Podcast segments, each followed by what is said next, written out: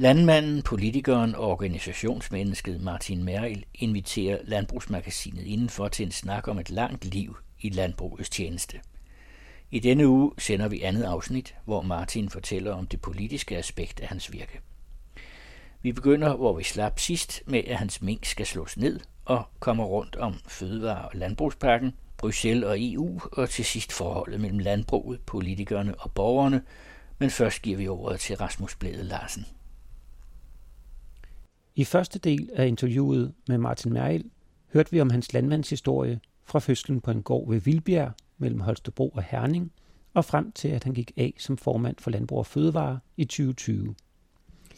Jeg reklamerede i slutningen af første del med, at den anden del ville blive politisk. Da jeg genlyttede interviewet med henblik på at klippe det sammen til et program, der fokuserede på Martins landbrugspolitiske arbejde, måtte jeg imidlertid sande, at meget af det, Martin her folder ud, snarere end at være politiske holdninger og analyser som sådan, nok mere kan karakteriseres som perspektiver på landbrugets rolle i samfundet. Perspektiver, som på en og samme tid både er politiske, kulturelle og måske mest af alt er holdninger fra en mand med stor stolthed på erhvervets vegne. Som nævnt i første afsnit havde vi inden mit besøg aftalt, at samtalen ikke skulle handle om det politiske. Og derfor havde jeg heller ikke forberedt mig på, at samtalen skulle blive så lang og indholdsrig, udskyde Martin og Ullas aftensmad så helt urimeligt, og betyde, at båndet nåede at løbe ud to gange. Men det betød også, at jeg ikke helt vidste, hvilken rolle jeg skulle tage. Skulle jeg begynde at diskutere og udfordre Martins udlægning, eller bare lytte? Resultatet er, at jeg gjorde begge dele. Det vil sige, at når jeg indimellem tager ordet her, er det ikke særlig systematisk, og ikke med konkrete tal og fakta, og jeg utvivlsomt også vil være kommet til kort. Martin er et encyklopædi af viden om landbrugsområdet. Nej, mine ytringer bliver her mere givet med en usikker fornemmelse af, at der mangler noget modspil til den fortælling, der bliver udlagt. Hvilket jo så nu frister mig til at klippe de argumenter og fakta, jeg ikke fik sagt i stuen den aften ind her, men det håber jeg er enige i, det vil simpelthen være unfair. Nu vel, her får I tre klip med Martin Merrill, hvor han fortæller om europæisk og dansk landbrugspolitik og om fremmedgørelsen af danskernes forhold til landbruget. Men vi begynder, hvor vi slap sidst, med at høre, hvad der skete, da statsministeren ringede til Martin i november sidste år og sagde, at mængdene skulle slås ned. En beskrivelse, der glider over i en snak om fødevare- og landbrugsparken. Det planer, jeg havde lagt for, hvordan vi skulle leve, de blev fuldstændig smadret jo. Altså det er også det, der præger vores hverdag nu her, fordi øh, for et år siden, der havde jeg jo fire ansatte, nu har jeg en ung mand ansat. Ikke? Altså det, det er jo øh, helt fuldstændig øh, ødelagt de planer, vi havde lavet. Fordi det, planen var jo netop, at den der fleksibilitet med, med den der medarbejderskab skulle gøre, at vi ikke skulle øh, arbejde os selv ihjel her i, i høstsæsonen osv. Så, videre. så det har da ændret øh, fuldstændig. Og så det er så en ting, det kan man sige, det er udefra givende vilkår, men, men jeg synes, den måde, det så udrulles på, at der er så meget usikkerhed, vi kan ikke øh, komme videre, det, det er helt urimeligt. Mm. Altså, vi skal nok klare os, ikke? Men, men, men der er jo mange andre, der er i en værre situation end os, men det er da også fuldstændig uanstændigt, at vi, at vi bliver udsat for sådan et angreb, og så, og så er der ingen afklaring. At vi kan ikke komme videre. Altså, vi er jo fuldstændig øh, enige om her, Ulla og jeg, at, øh, at vi vil gerne ind i en en, øh, en undersøgelse af, om vi kunne udvide vores øh, kyllingproduktion. Øh, fordi vi havde jo en, en produktionstilladelse til nogle mink og, og, og så videre. Vi har en del af faciliteterne. Og dengang vi var færdige med at gøre rent, og hele minkfarmen står jo fuldstændig som øh, ny, øh, der havde vi kun lyst til en ting, det var at komme i gang med at fjerne det, fordi vi vidste, at der kommer aldrig mink mere. Men det kommer jo ikke til at ske noget i forløbet, og vi kan ikke komme nogen vegne. Ja, ja, det synes jeg bare er fuldstændig urimeligt. Altså nu er du også en dreven politiker, Martin. Hvad, hvad siger din mavefornemmelser? Tror du, du får tilladelse til at have mink igen? Nej, jeg har jo tilladelse, men jeg, der, jeg, det, det, jeg skal ikke have mink igen. Du vil ikke have mink igen? Nej, nej, overhovedet ikke. Det kommer aldrig til at gå. Det kommer aldrig til at gå. Det kan slet ikke lade sig gøre. Fordi alting er jo smadret. Ja, foderforsyningen er væk.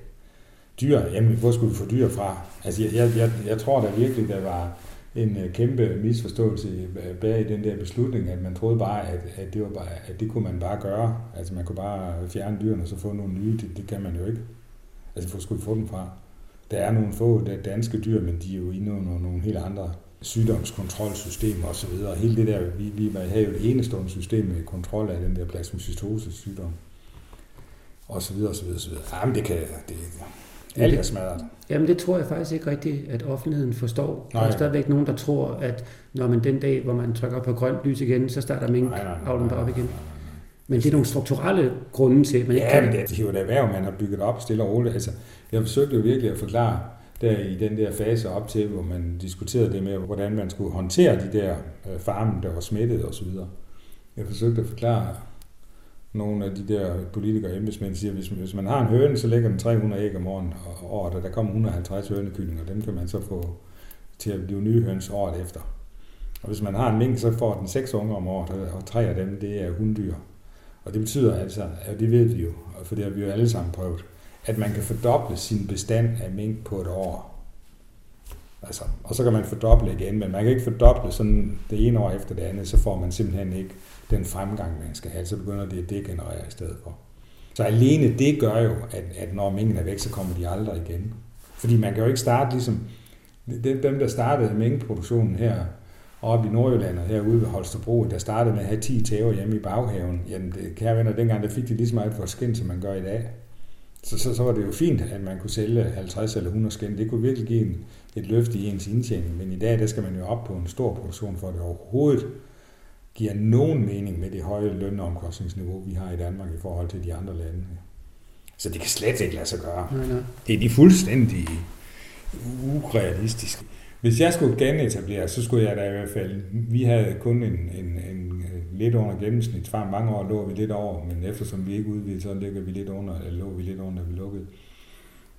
Vi havde tilladelse til 2200 moderdyr.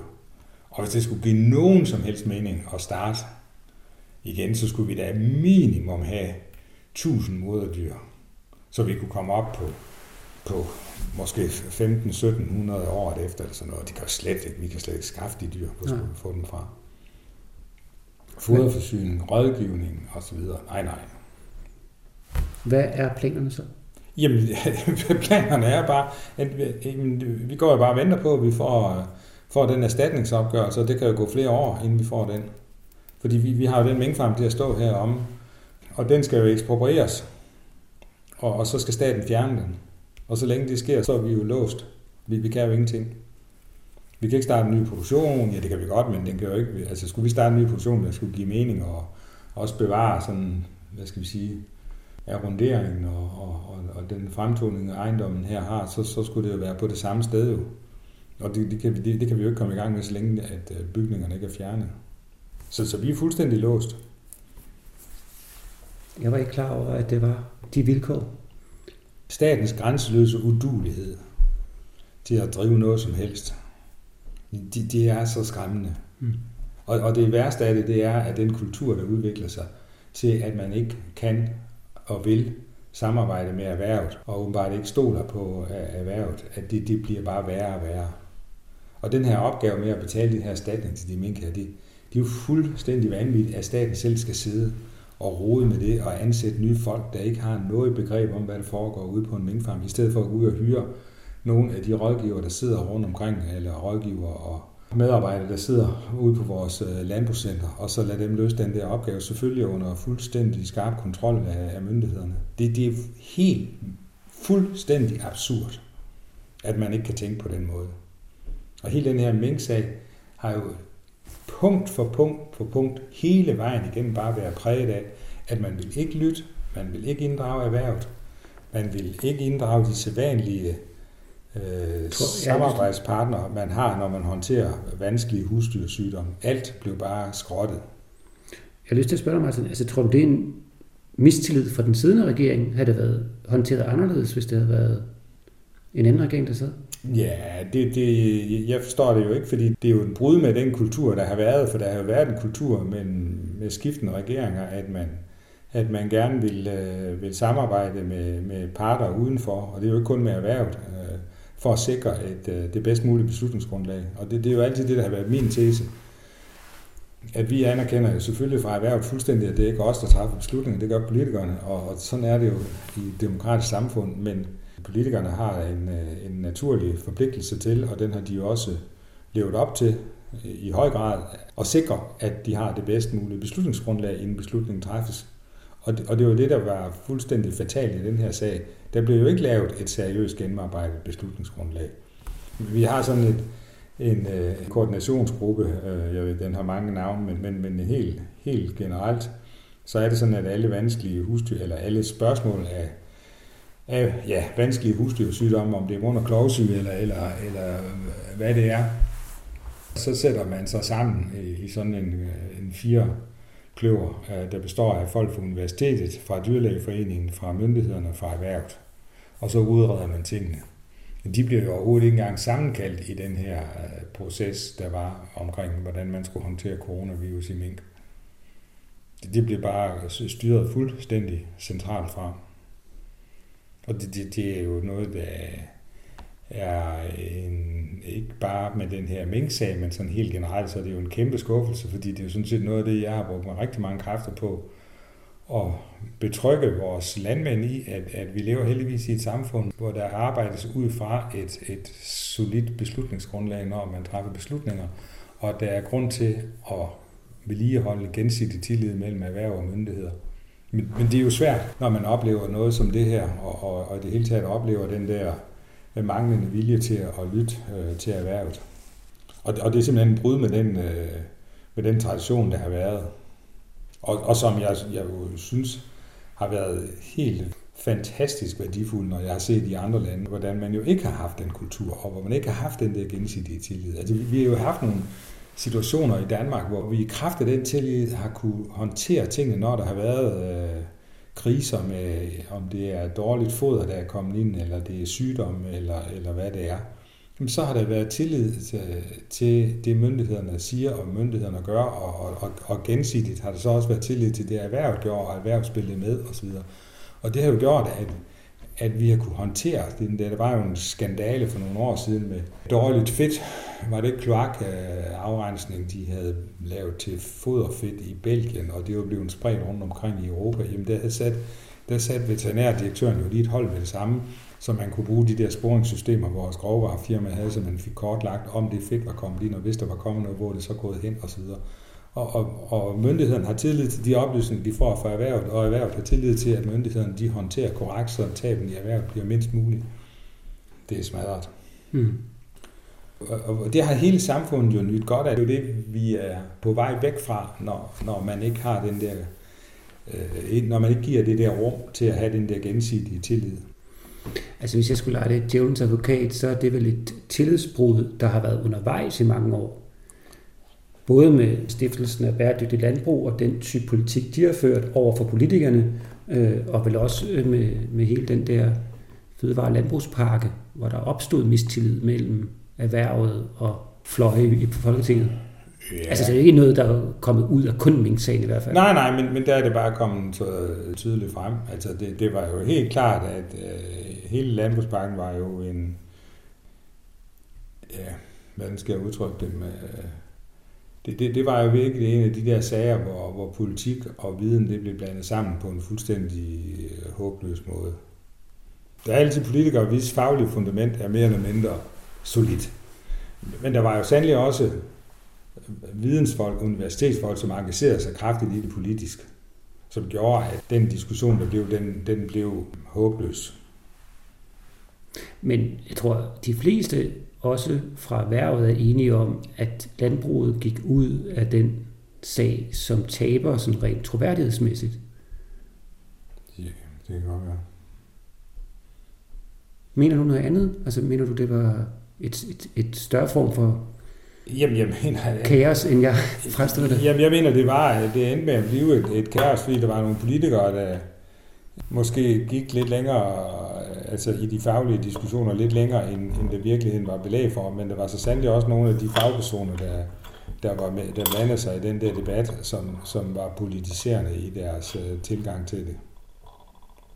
Altså, det, det, det var jo nogle uendelige små udsving, man, man sad og diskuterede dengang med, hvad, hvad, hvad vil det komme til at betyde. Mm.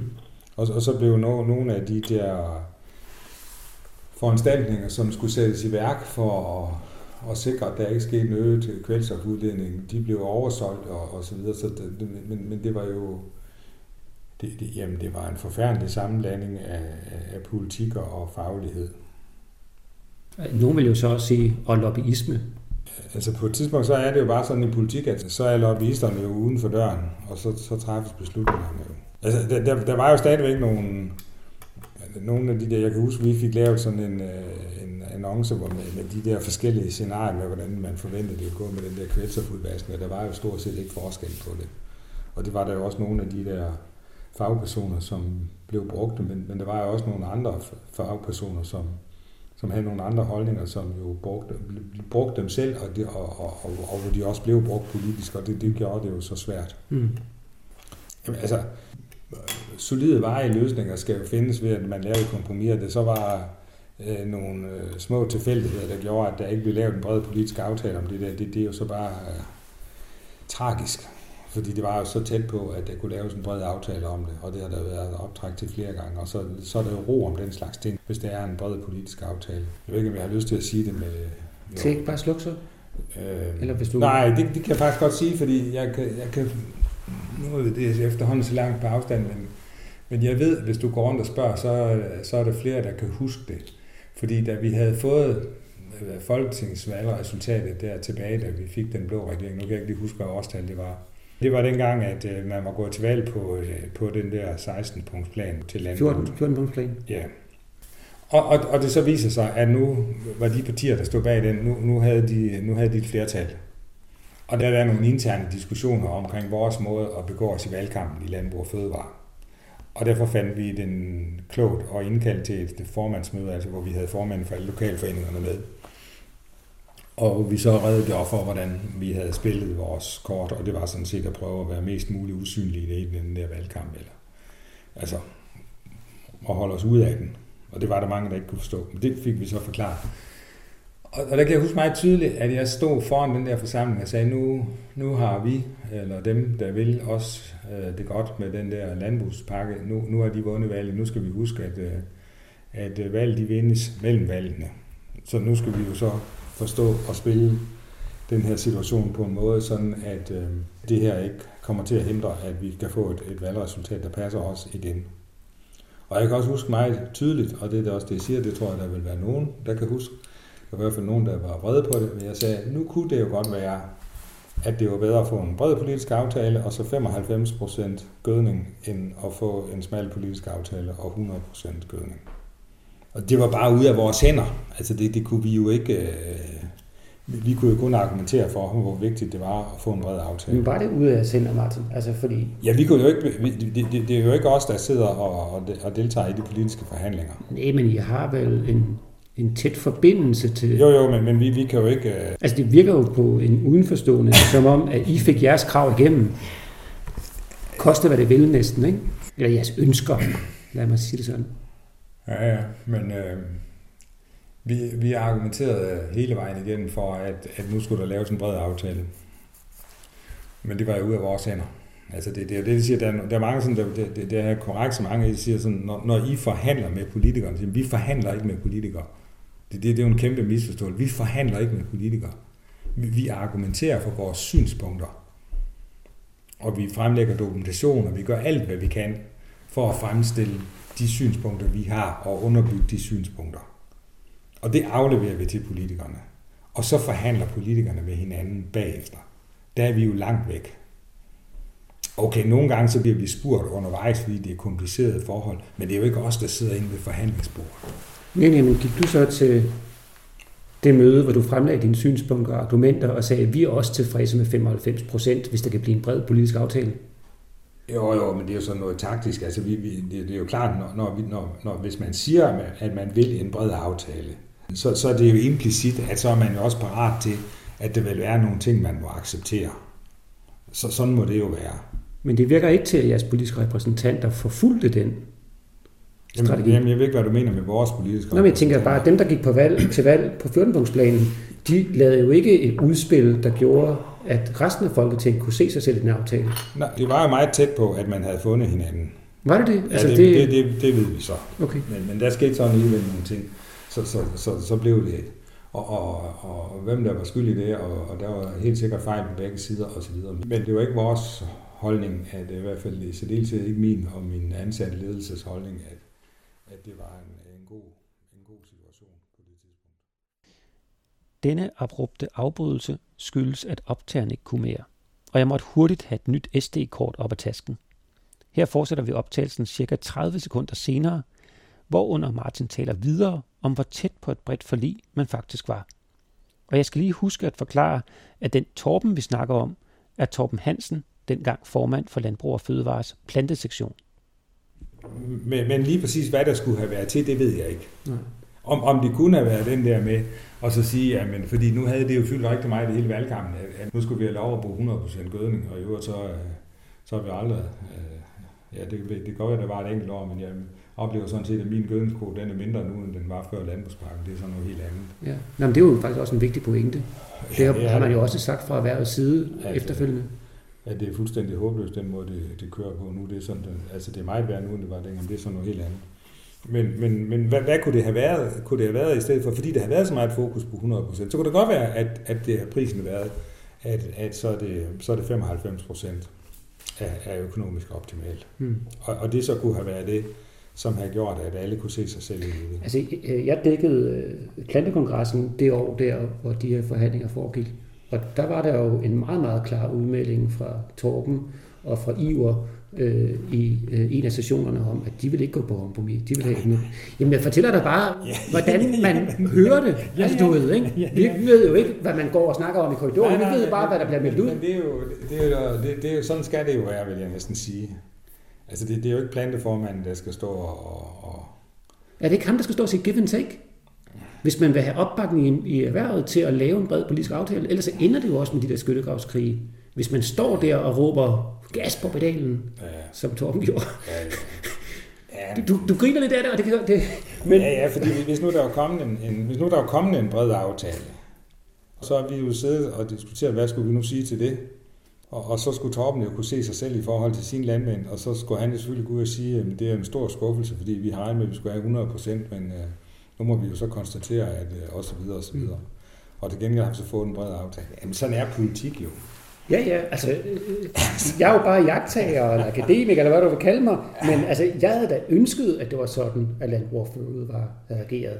Jeg ærger mig da gul og grøn over de der skyttegravskrige, hvor, man, hvor man stod og, og postulerede noget ja, ja. og sagde, I andre tager fejl, I fatter ikke, det er bare følelser, og I ja, kan ikke forstå fakta. Nej, nej. Er det, en, det er jo ikke den kommunikation, som bygger de brede politiske forlig.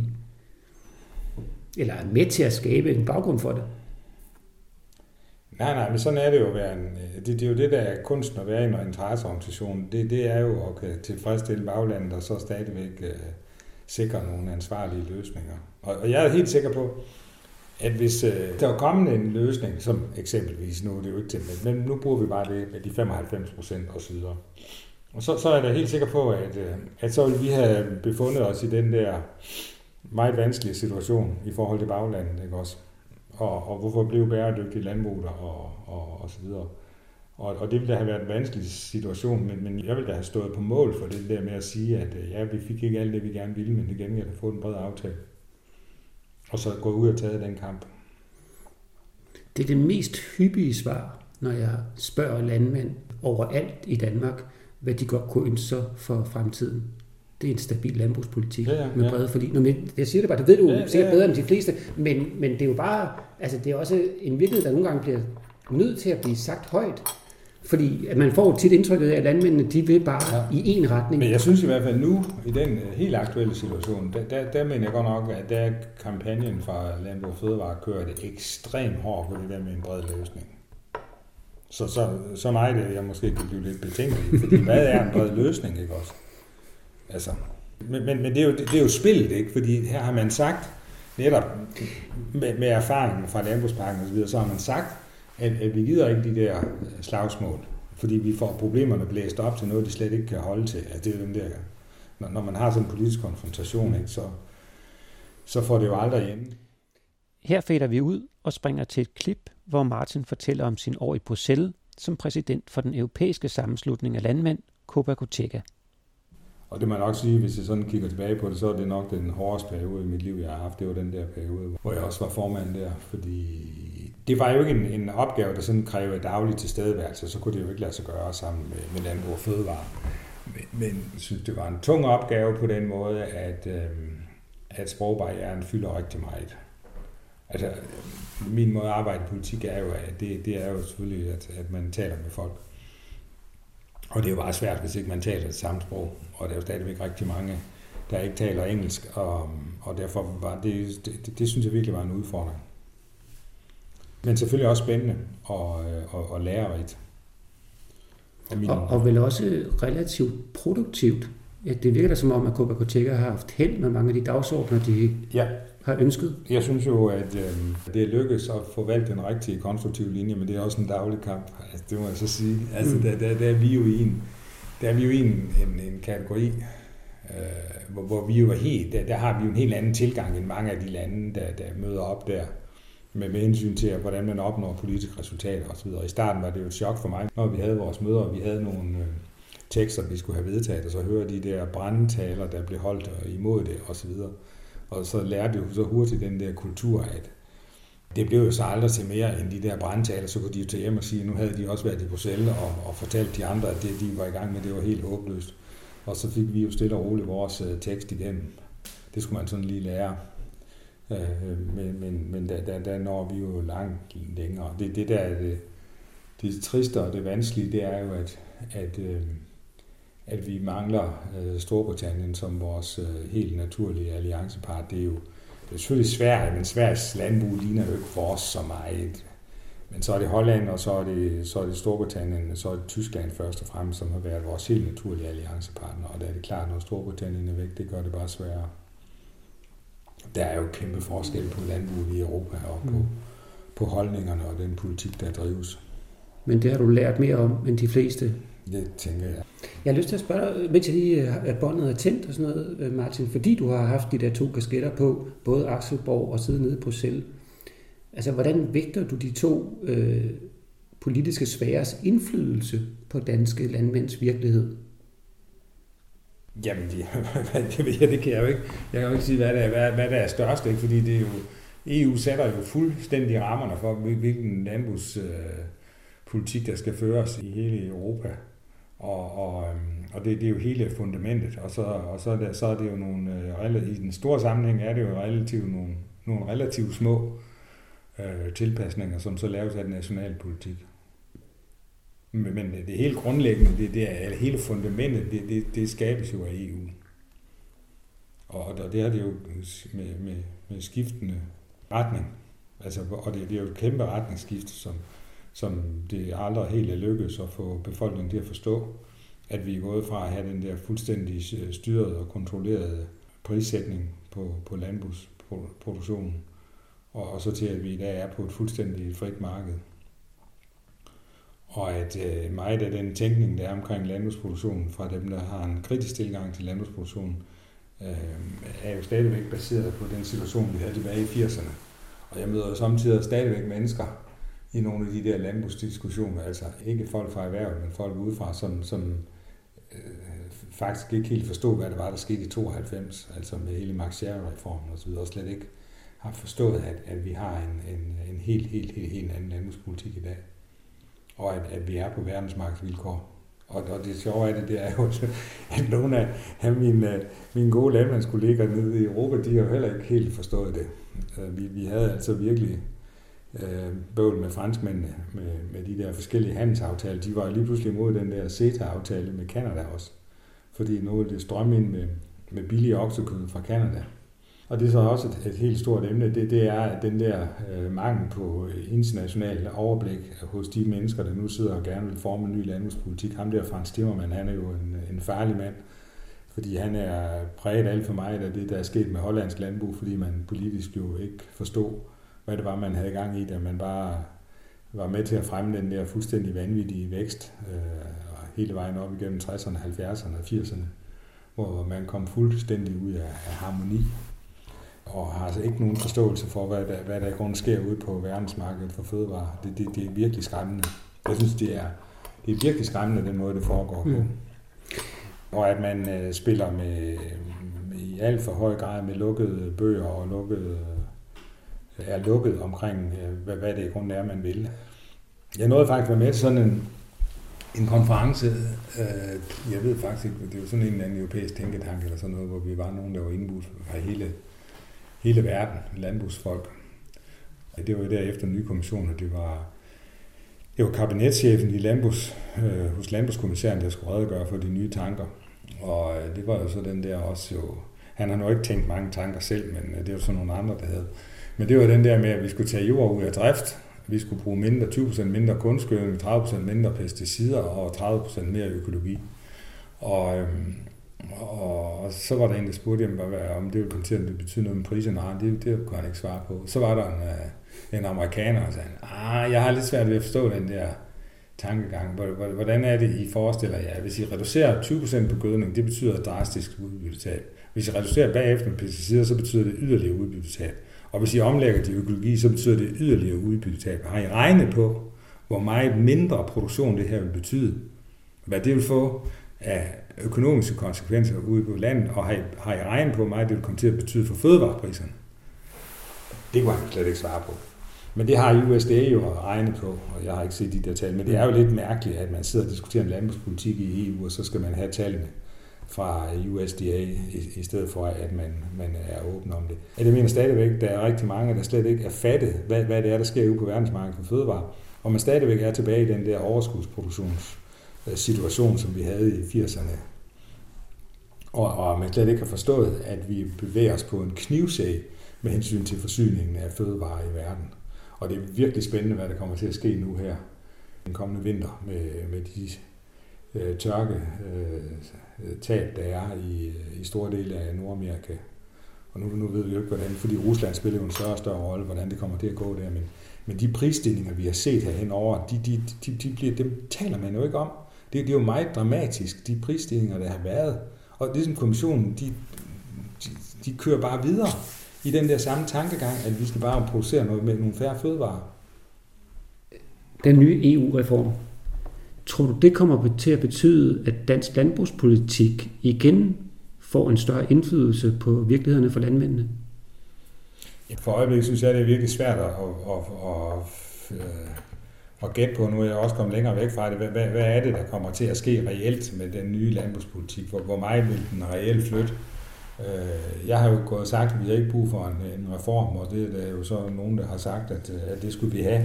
Og hvor meget reform der bliver, øh, det, det, det, det, det kan jeg simpelthen ikke gennemskue. Og det er klart, hvis man, hvis man virkelig ruller det der ud, som var tesen med, med Green Deal, med den der reduktion i pesticider og gødning og udtagning af jord osv., så, så får det voldsomme konsekvenser. Men, men nu vil det jo heller ikke blive gennemført sådan lige fra den ene dag til den anden. Og hvis den her udvikling, der er ude på verdensmarkedet for fødevare for øjeblikket, den fortsætter, så vil der jo sandsynligvis ske justeringer.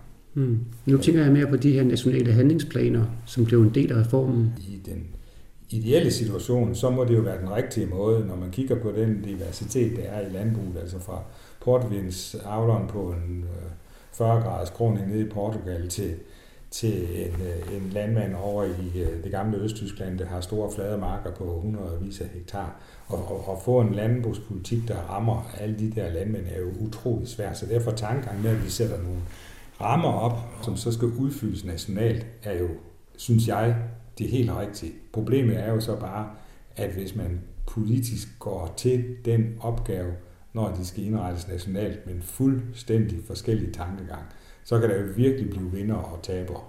Og, og der frygter jeg da, at vi i den grad i dansk landbrug kan blive taber, og det så har vi jo allerede set mange eksempler på, hvordan øh, EU-reglerne er blevet implementeret anderledes i Danmark end de andre lande. Så dit svar er, at ja, der er godt kommet til at ske nogle forandringer med de nye nationale handlingsplaner, der er indbygget i EU-reformen, som betyder, at det bliver et større politisk slagsmål herhjemme, end det ja. tidligere har været. Ja, og at, og at den nationale implementering af EU's landbrugspolitik kan blive en større trussel end selve EU's landbrugspolitik. Specielt hvis man er lidt optimistisk og så tænker, at de der store, voldsomme øh, indgreb, der, der har været skitseret i Green Deal, at de bliver modereret lidt, når man begynder at regne lidt på konsekvenserne. Men, men så kommer den der nationale udformning jo. Her fader vi igen. Der er, som nævnt i indledningen, meget af det Martin siger her, jeg er fristet til at udfordre, men ikke gøre. Alligevel må jeg lige, for at lytteren kan forstå, hvad vi talte om her, indskyde et par bemærkninger om Martins måde at i tale sætte landbrugsstøtten efter Maxiari-reformen på. Det er nemlig et af de emner, som synes virkelig vanskeligt for folk at forstå. Hvordan kan landmændene i Europa modtage hundreder af milliarder af euro i støtte, og så stadig påstå, som Martin gør her, at de er et liberalt erhverv, der producerer på verdensmarkedets vilkår. Jeg har erfaret ved mange lejligheder, at denne indlysende modsætning for de fleste slet ikke giver mening, og som Martin selv siger her, gælder det også visse landmænd. EU's landbrugsstøtte er et helt program for sig selv, men et ultrakort crash course kan anskueliggøre, hvad Martin mener med, at McSherry-reformen ændrede alt. Reformen, der blev gradvist indfaset fra 1993, gjorde, at man gik fra en indviklet og kompliceret prisstøtte til de primære landbrugsprodukter til en hektarstøtte, der blev givet for blot at være ejer af landbrugsjorden. Prisstøtten blev givet for at sikre et indkomstgrundlag for landmændene, så de ikke stak af fra erhvervet og tog arbejde i bedre aflønnede sektorer og efterlod et kontinent med fødevareforsyningsusikkerhed.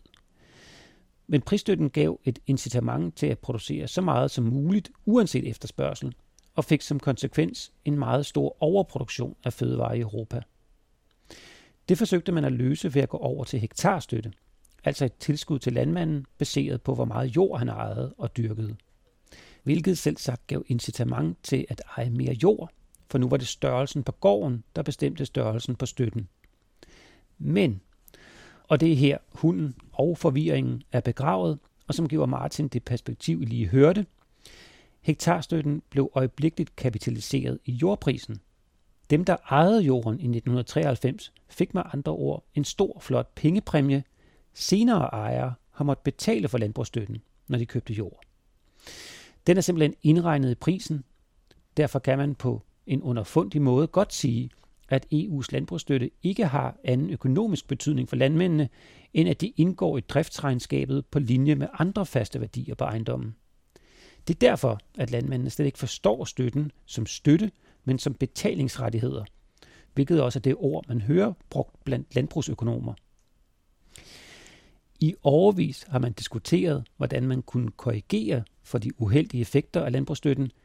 Et velgældt problem herhjemme er, at gårdene er blevet så store, at enkeltpersoner ikke længere kan finansiere et køb, og at ejerskabet, og dermed også landbrugsstøtten, nu lige så langsomt overgår til kapitalfonde.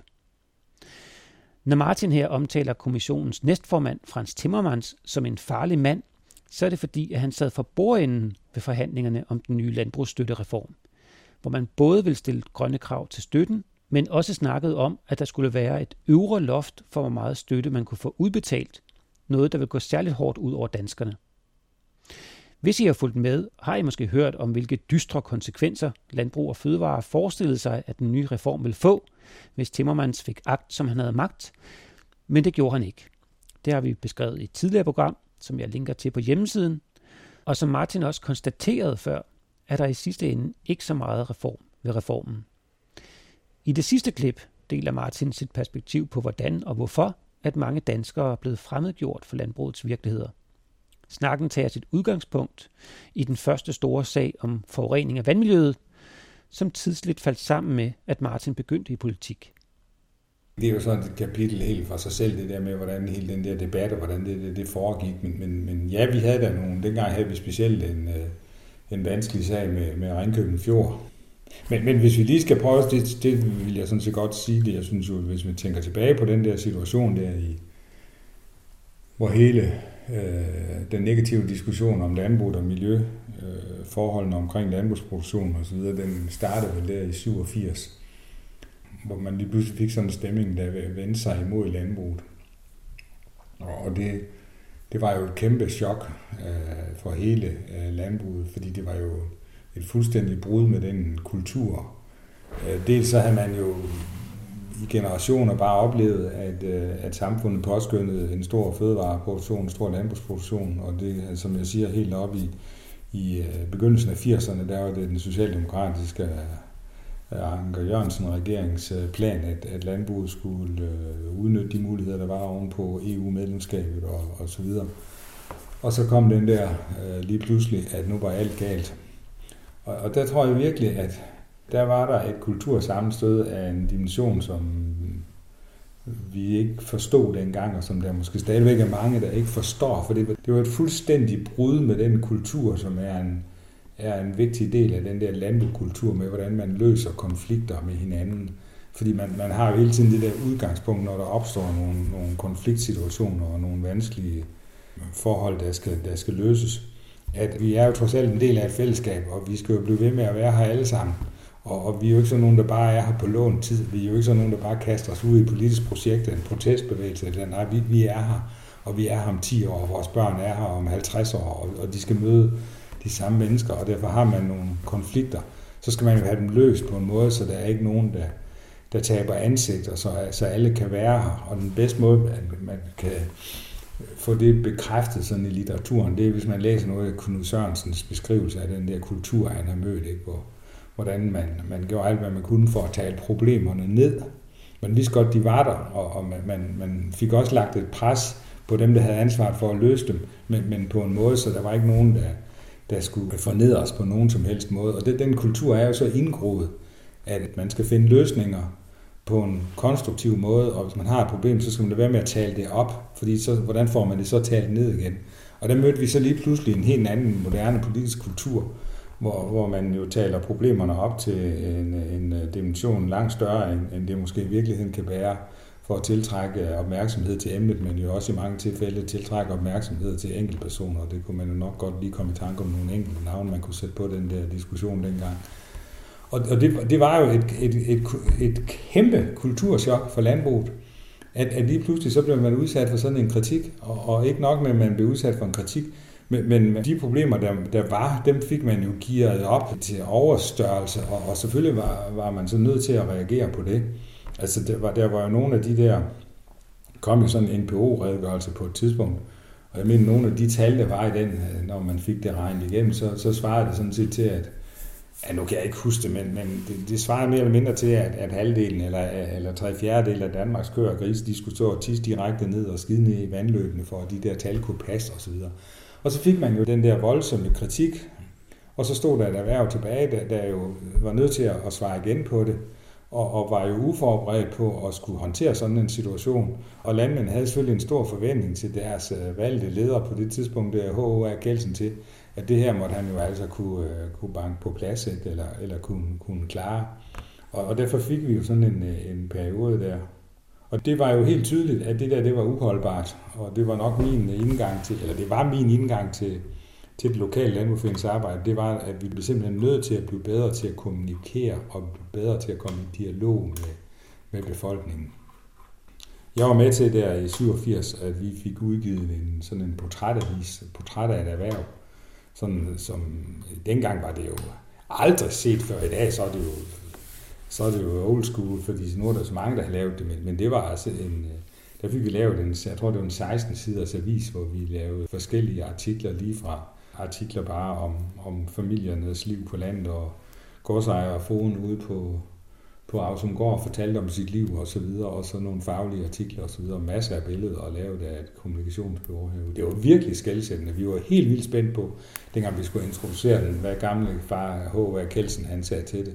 Men han kom så og var med til det møde, hvor vi lancerede det der. Og det, og det var, igen, jeg skal ikke sige, det var, det var også mig, der satte det i gang, men, men det var virkelig i den der periode, at man forstå, at man var nødt til at, at ændre måden, man arbejdede på i, i landbrugsrådet og i landbrugsforeningerne. Så kom det regional samfundskontakt, og det kom jo der i den der periode. Mm. Jeg kan huske, der var noget, der hed Landsbykommissionen der, som arbejdede i 81-82, tror jeg, som jo også pegede på nogle af de her ting. Altså, at der var et større skæld mellem dem, der boede i landsbyerne, og dem, der arbejdede i erhvervet, end der havde været tidligere. Det er jo ikke raketvidenskab, at der sker de her forskydninger, men altså, at man, man ønskede en større imødekommenhed for erhvervet til at kommunikere. Ja, ja.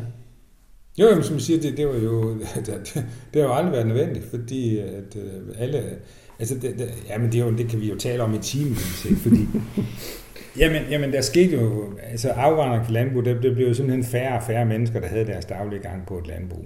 Og jeg tror virkelig, en af de mest negative ting, der skete i den der periode, det var da man blev opmærksom på betydningen af hygiejne i landbruget, og det startede jo i svineproduktionen, og lige pludselig så kom der jo adgang for busskilte op på svinestanden, og lige pludselig. Så blev det jo ikke en del af det at besøge et landbrug, at man bare en tur gennem stallene. Det, man kan jo ikke besøge et landbrug, når vi går tilbage i, i, i 50'erne, 60'erne osv. Man kan jo ikke besøge et landbrug, uden man skulle en tur i stallene jo. Og det var jo både køer, heste, grise og får. Man så jo det hele, ikke? Og så der, der var jo en stor, stor, stor del af befolkningen, der, der havde sit daglige, eller ikke sit daglige, men, men havde en naturlig tilknytning til et, et, et almindeligt landbrug. Og det, det forsvandt jo, dels på grund af arbejde, men dels også på grund af de der hygiejneregler, som gjorde, at landbrugsproduktionen kom til at fremstå fuldstændig anderledes for den brede befolkning. Ja, som et lukket land. Ja, som et lukket land, og, og, og så blev man jo øh, skæb, skræmt, skeptisk, øh,